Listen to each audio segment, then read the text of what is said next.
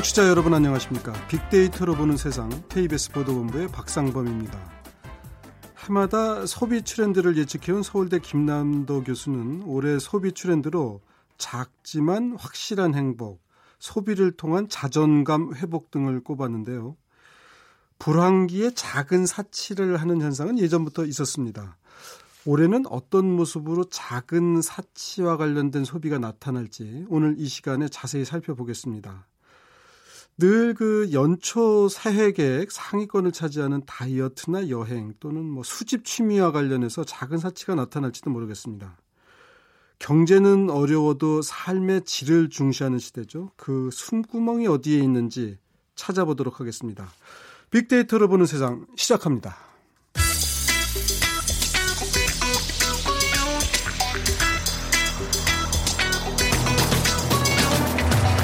오늘 여러분이 궁금한 모든 이슈를 알아보는 세상의 모든 빅데이터.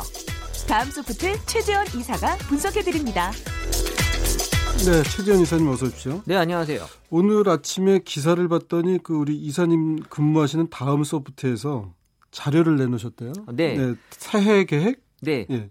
오늘 그 말씀을 드리려고 하고요. 예. 이한 주 딱 지났잖아요. 예. 그래서 지금쯤은 이제 새해 계획을 한번 점검해야 될 시기가 아닌가라는 생각이 듭니다. 작심 3일이니까. 3일이 예. 벌써 지났기 때문에 예. 그래서 어, 어떤 계획들을 했고 지금 계획이 예. 어떻게 진행되고 있는지를 한번 데이터로 봤습니다. 예, 예. 어, 어때요? 보시니까. 어, 일단 뭐 새해가 되면 뭐 남녀노소 할 것 없이 이제 신년 준비들 많이 하시지만 그 중에서도 이 새롭게 마음을 잡기 위한 계획을 가장 네. 많이 세우고 있었는데요. 네. 데이터상에서도 계획에 대한 얘기가 2만 6천 건, 그리고 인사 2만 5천 건, 그리고 선물이 1만 8천 건, 경제에 대한 관심 1만 1천 건, 그리고 나이 또 예. 한 8천 건 정도의 키워드가 이 새해 관련된 연관으로 나와 있는데 예. 어쨌든 새해를 맞아 신년 계획 세우기 외에도 새해 인사 건네고 선물 주고받고 신년 분위기를 만끽하는 것으로 나타나고 있고요. 네. 특히 경제 동향에 관심을 좀 기울이고 한살 더 먹은 본인의 나이를 체감하는 반응도 많이 보였습니다.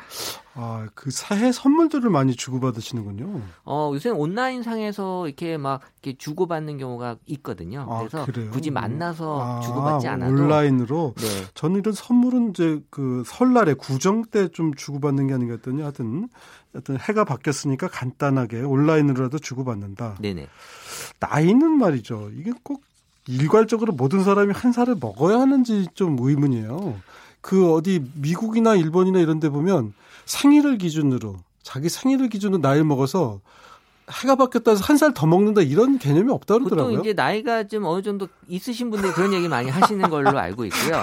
저는 아직 괜찮습니다. 저는 뭐 아직 그 정도로 나이에 아니 대해서 민감하진 나이를. 꼭 네. 까- 같은 날 한살 더 먹어야 되는지 뭐 알겠습니다. 그나마 같이 먹으니까 나은 것도 있지 않을까 싶은데요. 하여튼 새해 계획 저도 뭐 좀뭐 세우는 건 있습니다만 구정 때 한번 점검해 보려고요. 그래서 그때 한번 현실에 맞지 않으면 새로 계획을 세워볼까 하는 것 생각도 있는데 올해 신년 계획이 하여튼 계- 지금 현재까지는 계획이 1등, 2등이 인사 뭐 이렇게 소개를 해주셨는데 신년 계획에는 어떤 것들이 제일 저 상위권을 차지했습니까? 네, 뭐 작년 대비해서 일단 달라진 신년 계획을 좀 한번 보, 보려고 했는데요. 이 네. 다이어트가 역시 빅데이터 상에서 작년에 이어서, 이어서 1위를 차지했고요. 예. 그리고 뭐 항상 공부 그리고 여행이 1, 2, 3위가 네. 구동의 이 위치예요. 그래요. 그래서 항상은 이 세 개 키워드는 똑같이 나오고 이제 네. 4위, 5위가 바뀌는데 네. 작년은 4위가 돈이었어요. 어. 그리고 5위가 금년이었고요. 예. 근데 2018년은 4위가 금년 그리고 5위가 돈이 아니라 이제 덕질로 바뀌었는데 음. 그러니까 전반적으로 가치 소비에 눈이 뜨면서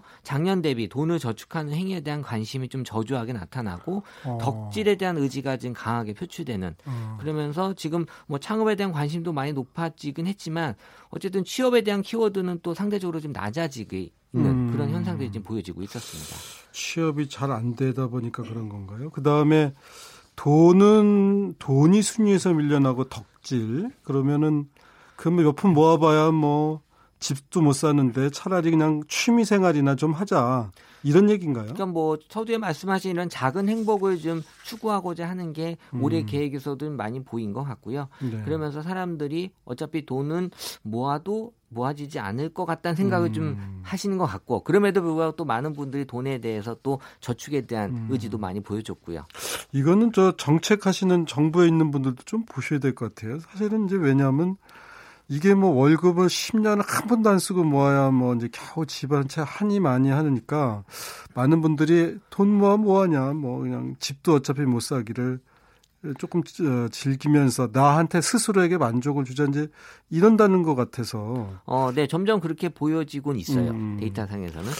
알겠습니다. 하여튼 뭐 다이어트 참 그 다이어트에 성공하는 방법은 뭐 적게 먹고 많이 움직이면 된다는데 그게 그렇게 하기가 어려운가 보죠. 세계적으로 다이어트는 예. 이 성공한 사람들의 성공담만 공유되기 때문에 네. 사실은 하면 잘 될 거라고 많이들 생각하시지만 아시잖아요. 이 예. 실패담은 잘 공유를 안 하거든요. 그래서 예. 어, 항상 실패하는 게 다이어트인 것 같아요.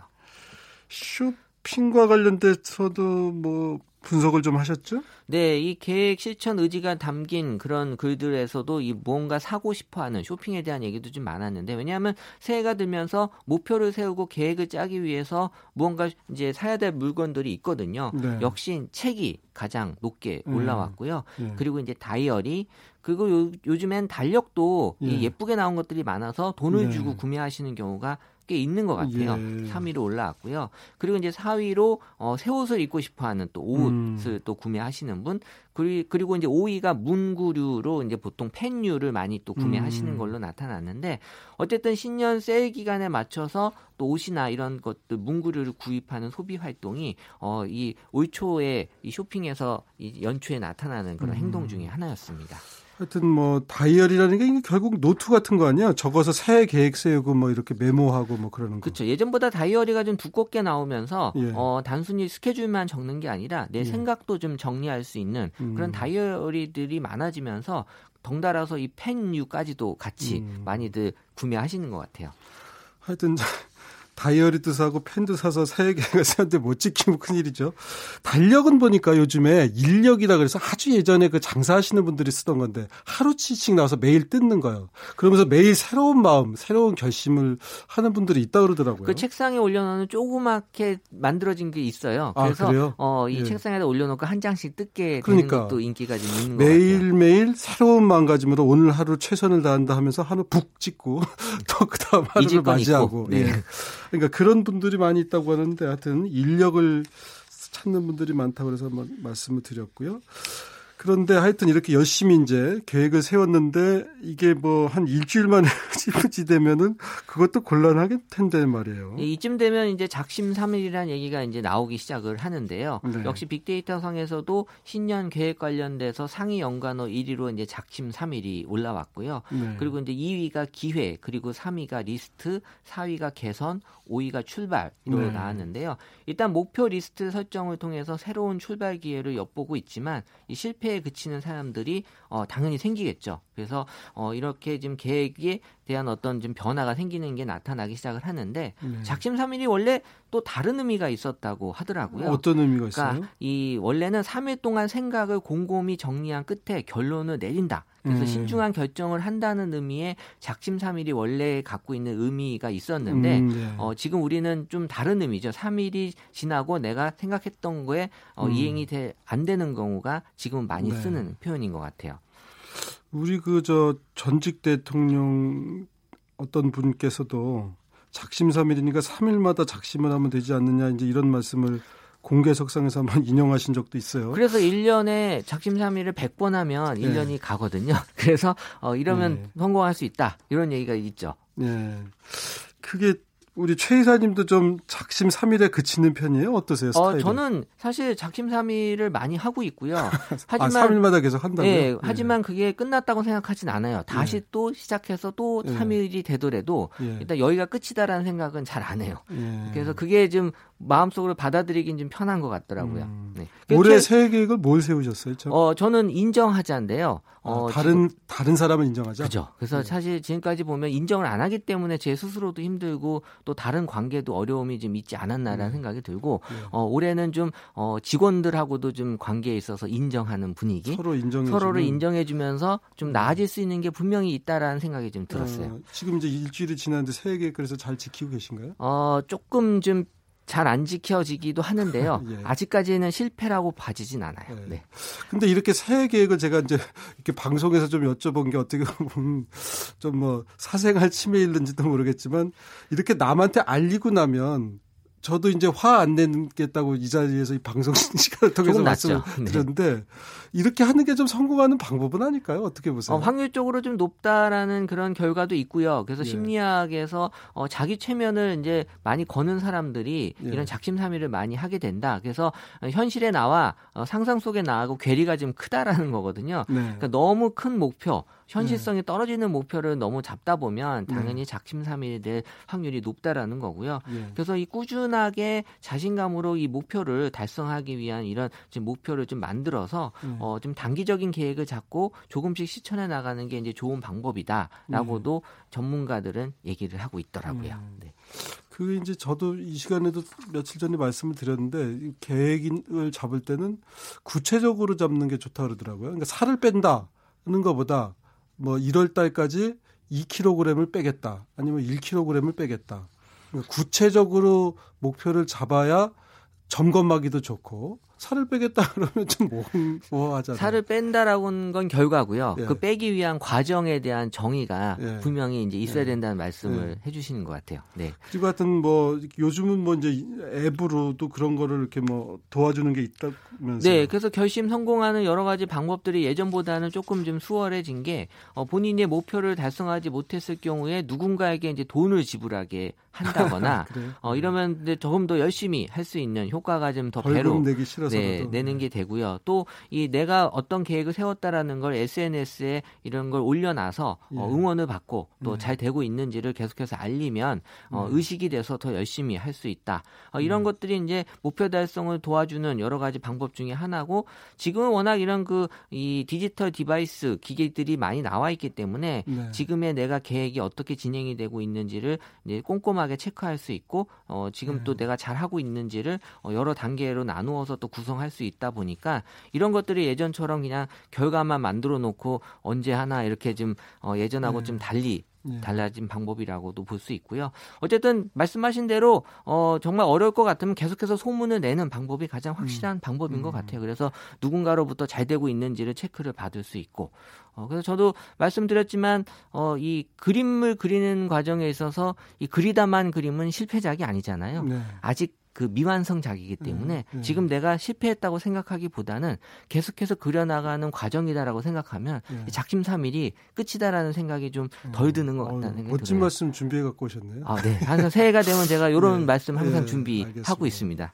하여튼 뭐 이제 먼 길을 가려면 함께 가야 한다는 말도 있는데 서로 서로 이렇게 힘이 돼주면서 가면 좀 달성하기 어려웠던 목표도 어느샌가 목표에 도착해 있지 않을까 그런 생각도 듭니다. 하여튼 저희가 이 시간에 공스타그램이라고 공부하는 계획을 인스타그램에 올려서 서로 도움받는다는 말씀도 소개를 해드렸었는데 하여튼 저기 우리 최 이사님도 저와 함께 서로 도와가면서 새 계획을 한번 하죠. 달성해 네. 보시자고요.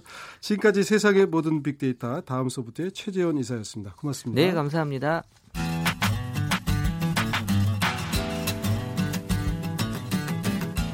마음을 읽으면 트렌드가 보인다. 빅데이터 insight.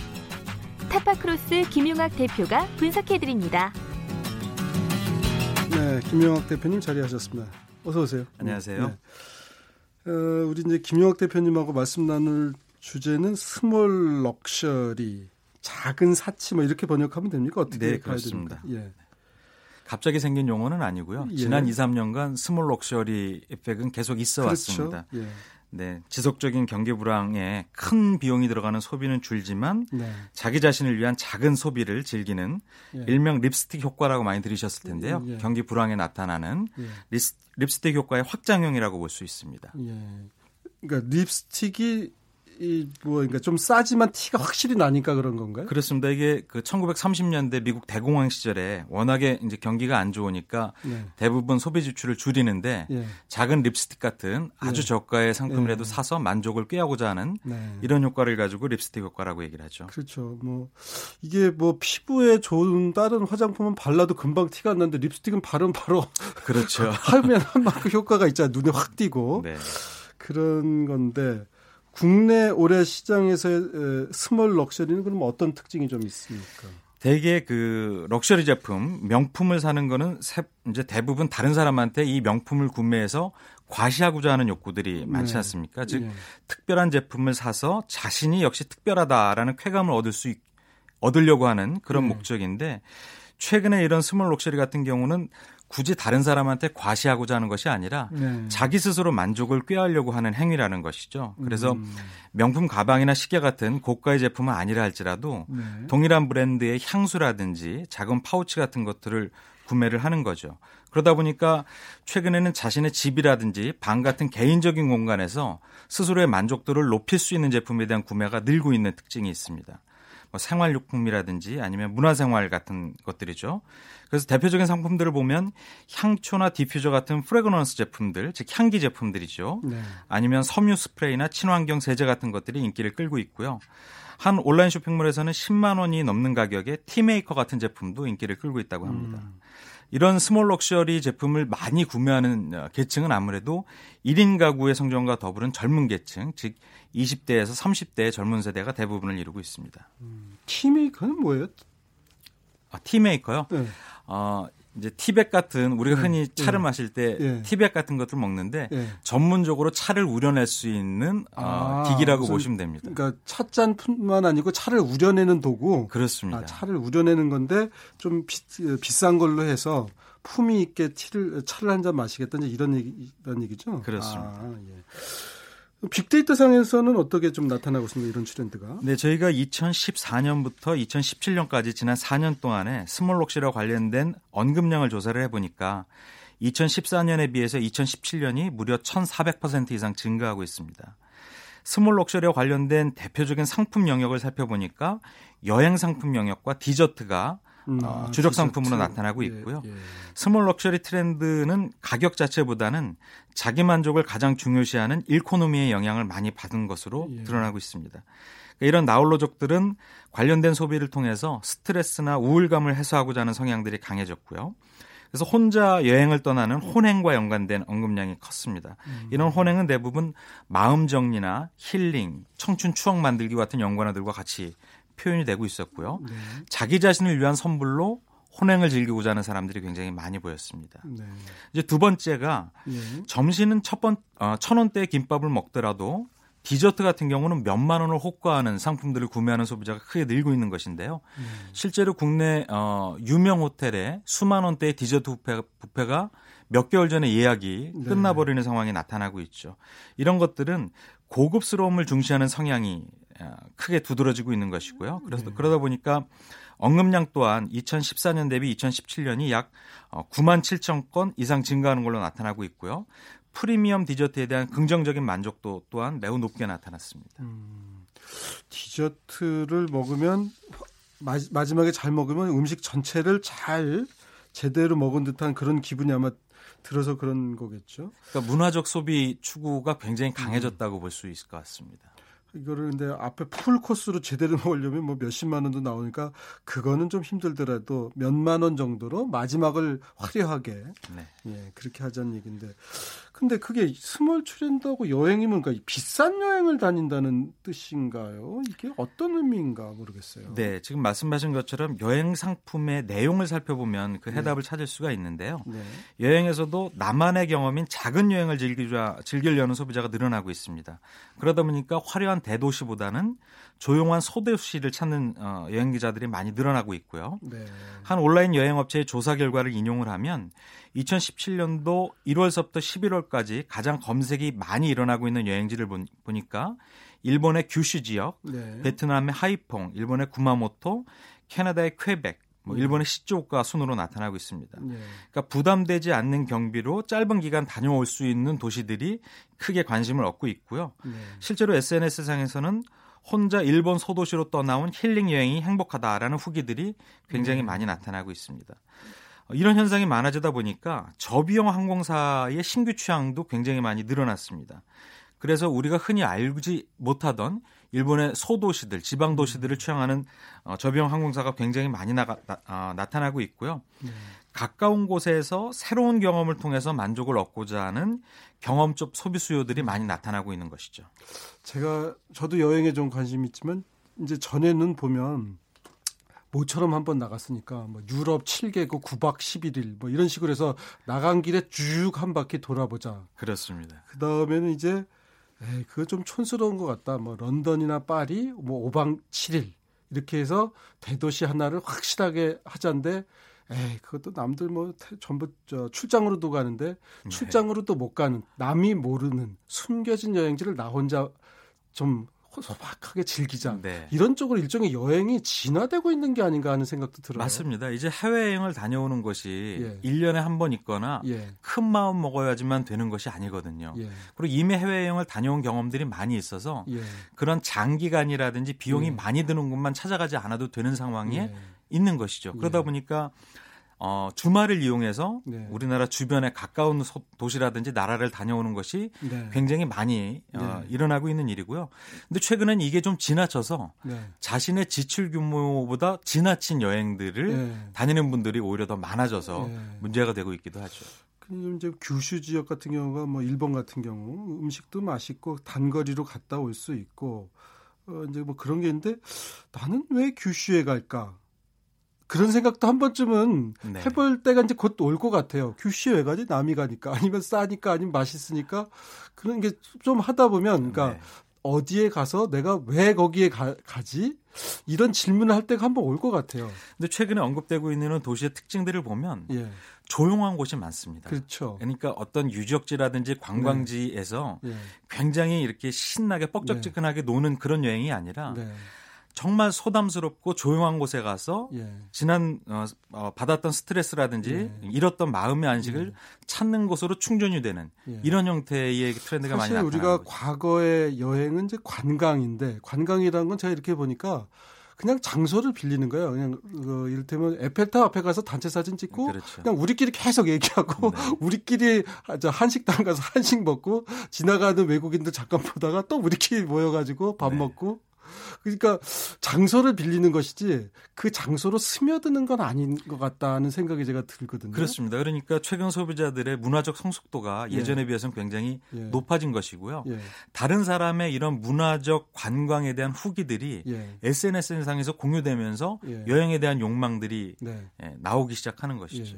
어떤 장소에 친하지 않게 조용히 스며들어서 그것을 온전히 받아들이고 싶은 아마 이제 그런 것이 small luxury 여행 형태로 나타나지 않나 하는 생각도 드네요. 가전업계 쪽은 어떻습니까? 네, 나를 위한 보상이라는 1인 가구의 가치 소비 트렌드가 가장 극명하게 나타나고 있는 것인데요. 네.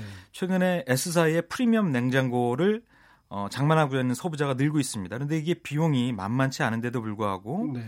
싱글족이 사용하기 좋도록 공간에 대한 효율성을 높이게 되어 있고 음. 스타일이 굉장히 감각적입니다. 네. 그러다 보니까 겨울철에도 판매가 꾸준해지고 있고요. 아, 또 엘사의 냉장고가 잘 팔린다. 그렇습니다. 예, 예. 특이한 현상이죠. 미니 와인셀러 제품도 굉장히 판매량이 높은데 어, 월 1000대 이상의 판매량을 유지한다니까 이것도 굉장히 어. 어, 주목할 만한 현상입니다. 그리고 벽걸이 드럼 세탁기의 판매량도 어, 전년 대비 약 32% 증가하고 있고요. 이렇듯이 가치 소비와 디자인에 대한 관심이 더해지면서 네. small luxury 트렌드가 가전업계에 나타나고 있는 것이죠. 음, 그렇군요. 그 남자들도 좀 뭐 이런 small luxury 트렌드에 관여를 하나요?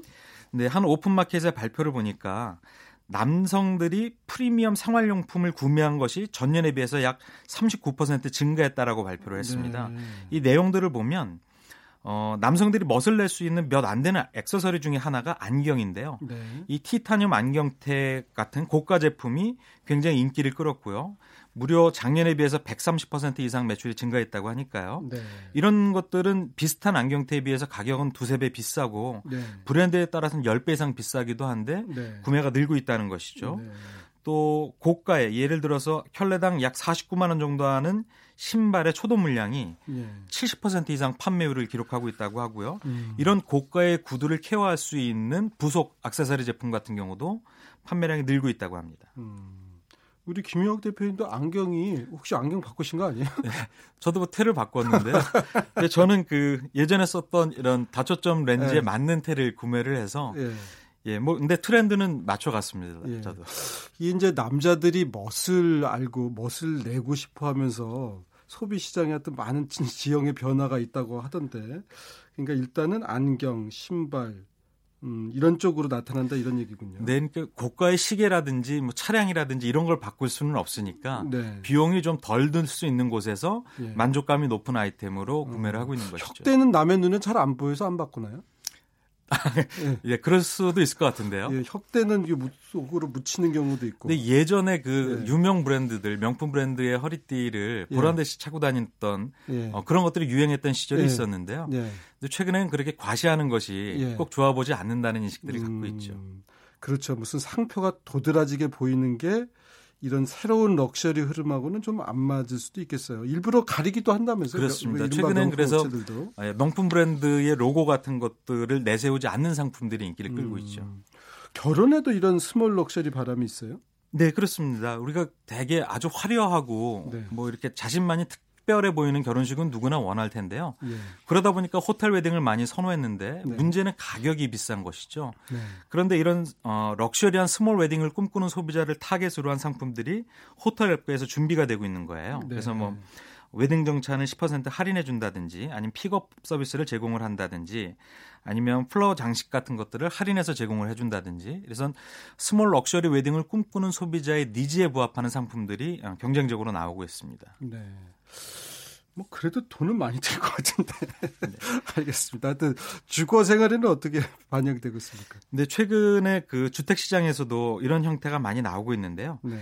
마감재나 평면 같은 것들을 차별화해서 프리미엄 이미지를 더 씌운 음. 소형 주거 시설들이 좋은 반응을 얻고 있습니다. 네. 예를 들어서 어, 피트니스 센터라든지 아니면은 작은 도서관 또 음, mom's lounge 같은 커뮤니티 센터가 아, 파트에 네, 대형 아파트만큼 예. 준비되어 있, 있는 것이죠.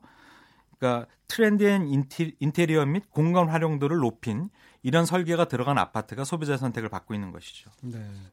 하긴 그 새로 아파트 뭐 분양한데 보면 뭐 골프 연습장 있다 뭐 이러면 뭐 좀 뭐좀 어, 있어 보이네 하는 생각도 들긴 들더라고요. 그런 시설이 있느냐 없느냐를 따져서 아파트를 예. 선택하는 음. 소비자가 늘고 있습니다. 그것도 일종의 스문 럭셔리일 수 있겠군요. 앞으로는 어떻게 될까요?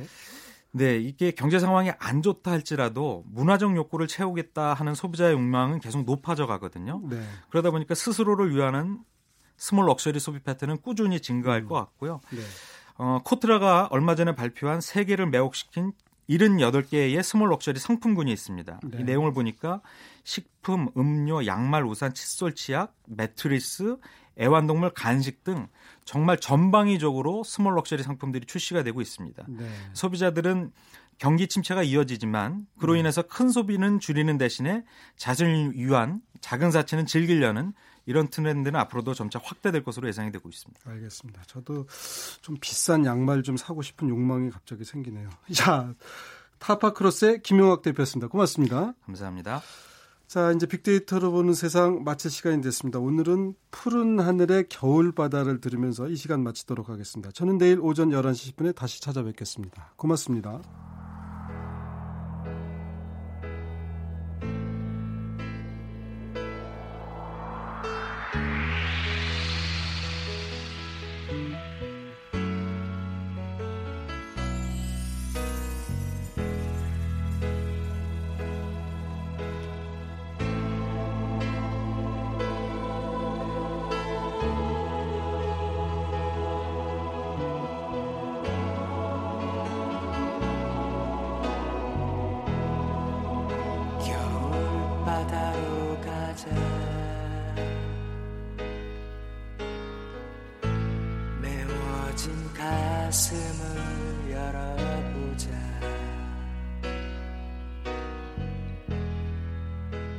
스치는 바람